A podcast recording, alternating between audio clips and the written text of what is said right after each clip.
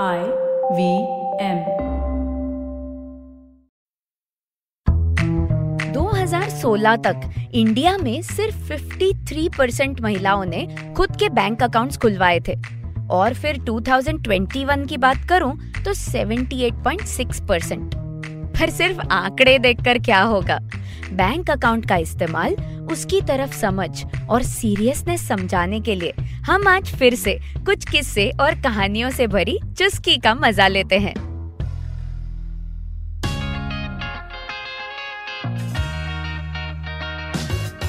स्वागत है आपका एक चुस्की फाइनेंस पॉडकास्ट में। मैं हूँ प्रियंका आचार्य। अपने चौदह वर्षों का अनुभव लिए मैं आ रही हूँ हिंदी और अन्य सात भाषाओं में। इस पॉडकास्ट में आप जानेंगे कि कैसे अपने घरेलू फाइनेंस की जानकारी रखें और उसे कैसे बेहतर बनाते जाएँ। तो आइए कुछ अच्छा सीखते हैं आज की चुस्की के साथ। सत्ताईस साल की सुनीता और उसकी दो नन्ही सी बेटियों को घर से बाहर निकाला गया था। दिसंबर 2016 में मध्य प्रदेश के किसी छोटे से गाँव में। ये मामला दहेज का नहीं था, ना तो कोई डोमेस्टिक वायलेंस का था और ना कोई पारिवारिक मनमुटाव।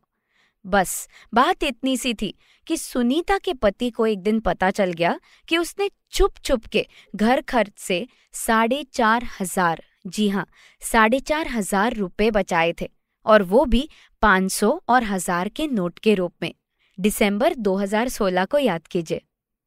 अब सुनीता के पास ना कोई आसरा बचा था और ना कोई फाइनेंशियल सिक्योरिटी।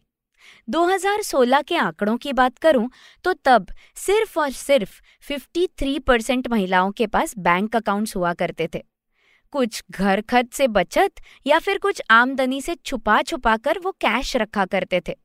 तभी तो शक्कर और चावल के डिब्बों में पैसे रखने की प्रथा इतनी पॉपुलर थी। अब 2021 की बात करती हूँ। 78.6 परसेंट महिलाओं के खुद के बैंक अकाउंट्स हैं। थैंक्स टू डिमोनेटाइजेशन ये एक ऐसा इंपॉर्टेंट लेसन था जिसने महिलाओं को सिखा दिया कि इस तरह कैश छुपा छुपा कर बचत करना बिल्कुल सही नहीं है। जनधन योजना के आने से कई सारे बैंक अकाउंट खुले। लेकिन आज की चुस्की में मैं कहना चाहती हूँ कि बस अकाउंट खुलवा लिया, यहाँ बात खत्म नहीं होती। आज की चुस्की मैं आपको तीन कहानियों के माध्यम से बताती हूँ। पहली कहानी कमला की। कमला हमारे घर की सपोर्ट सिस्टम है। बरसों से मेरा कभी भी ध्यान नहीं गया कि उसे कैश की जगह बैंक अकाउंट में पगार देनी चाहिए। लॉकडाउन में काफ़ी ऑनलाइन ट्रांजैक्शंस हुए ना, तब ये बात मुझे क्लिक हुई। मैंने कमला से कहा, तुम्हारे भी अकाउंट में पगार जमा कर दूँ क्या? पर वो इस बात से बहुत अनकंफर्टेबल थी।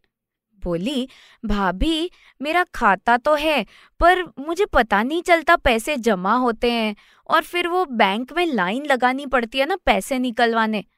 भाभी, एक काम करो, मेरे पति के फ़ोन में ना मैसेज भी आता है और उनके पास तो कार्ड भी है, वो मशीन से पैसे निकालते हैं ना उसके लिए। आप उनके खाते में पगार दे दो ना।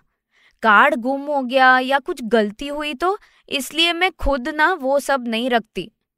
और बाय द वे एक बात बताऊँ आपको। कमला के पति ने फोर्थ स्टैंडर्ड तक पढ़ाई की थी और कमला ने ट्वेल्थ स्टैंडर्ड तक। तभी तो मैं अक्सर कहती हूँ ना, हम बेटी पढ़ाओ, बेटी बचाओ। इन सब में खूब प्रगति कर रहे हैं। पर बेटी को फाइनेंस पढ़ाओ के मामले में अभी भी शायद बहुत कुछ करना बाकी है।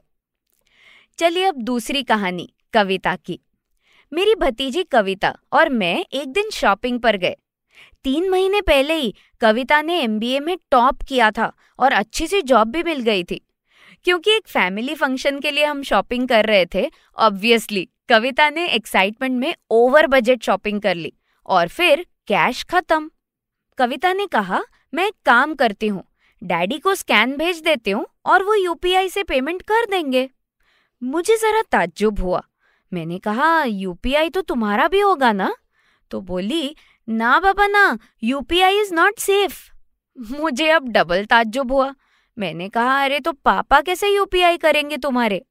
कविता बिंदास बोली, अरे पापा कभी चीट नहीं हो सकते। He is a superhero वो फाइनेंस पूरा संभालते हैं ना इसलिए। मैं और मम्मी तो यूपीआई से बहुत डरते हैं बट पापा पे हमको पूरा भरोसा है। अरे यार, बेटी पढ़ाओ, बेटी बचाओ, पर बेटी को फाइनेंस पढ़ाओ का क्या होगा? चलिए, अब तीसरी कहानी करुणा की।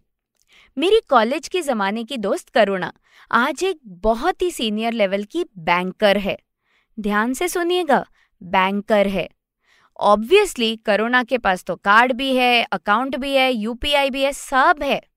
लेकिन एक बार चाय की चुस्की एंजॉय करते करते मैंने इन्वेस्टमेंट्स, इंश्योरेंस, सेविंग्स वगैरह की बात छेड़ दी। करुणा बोली अरे, वक्त तो मिलता नहीं मुझे, काम, घर और बच्चों से। तो मैं तो बस ना चेक और फॉर्म सब साइन कर देती हूँ। बाकी डिसीज़न तो हस्बैंड को ही लेने दो रे पापा। फिर वो बोली, अरे छोड़ना ये सब कॉम्प्लिकेटेड बातें।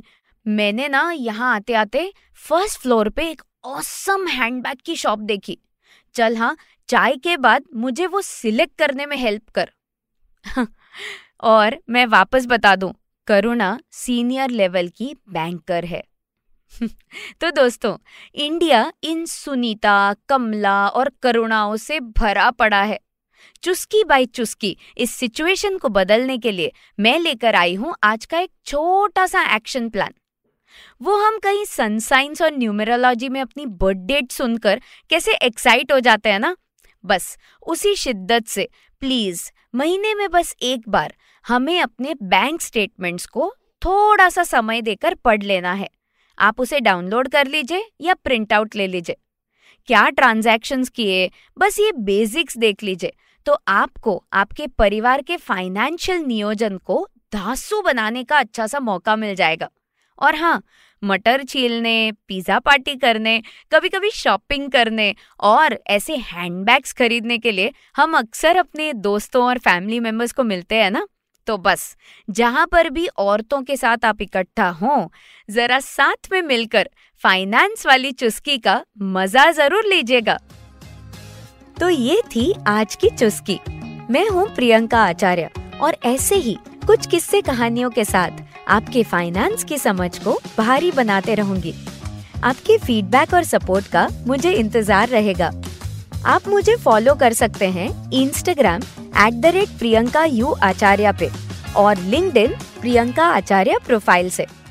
अगर आपको ये शो अच्छा लगा तो IVM पे और भी शोज़ हैं, जिनसे आप बहुत कुछ सीख पाएँगे। तो आ जाइए IVM पॉडकास्ट के ऐप या वेबसाइट पर। एक चुस्की फाइनेंस पॉडकास्ट और आईवीएम के बाकी सारे शोज़ को आप सुन सकते हैं आपके पसंदीदा ऑडियो एप्स पर भी। हमें सोशल मीडिया पर अपना प्यार ज़रूर दें। हम at the rate I V M podcast के नाम से हैं फेसबुक ट्विटर इंस्टाग्राम और यूट्यूब पर। तो चलिए, अगले मंगलवार फिर मिलते हैं एक नई चुस्की के साथ।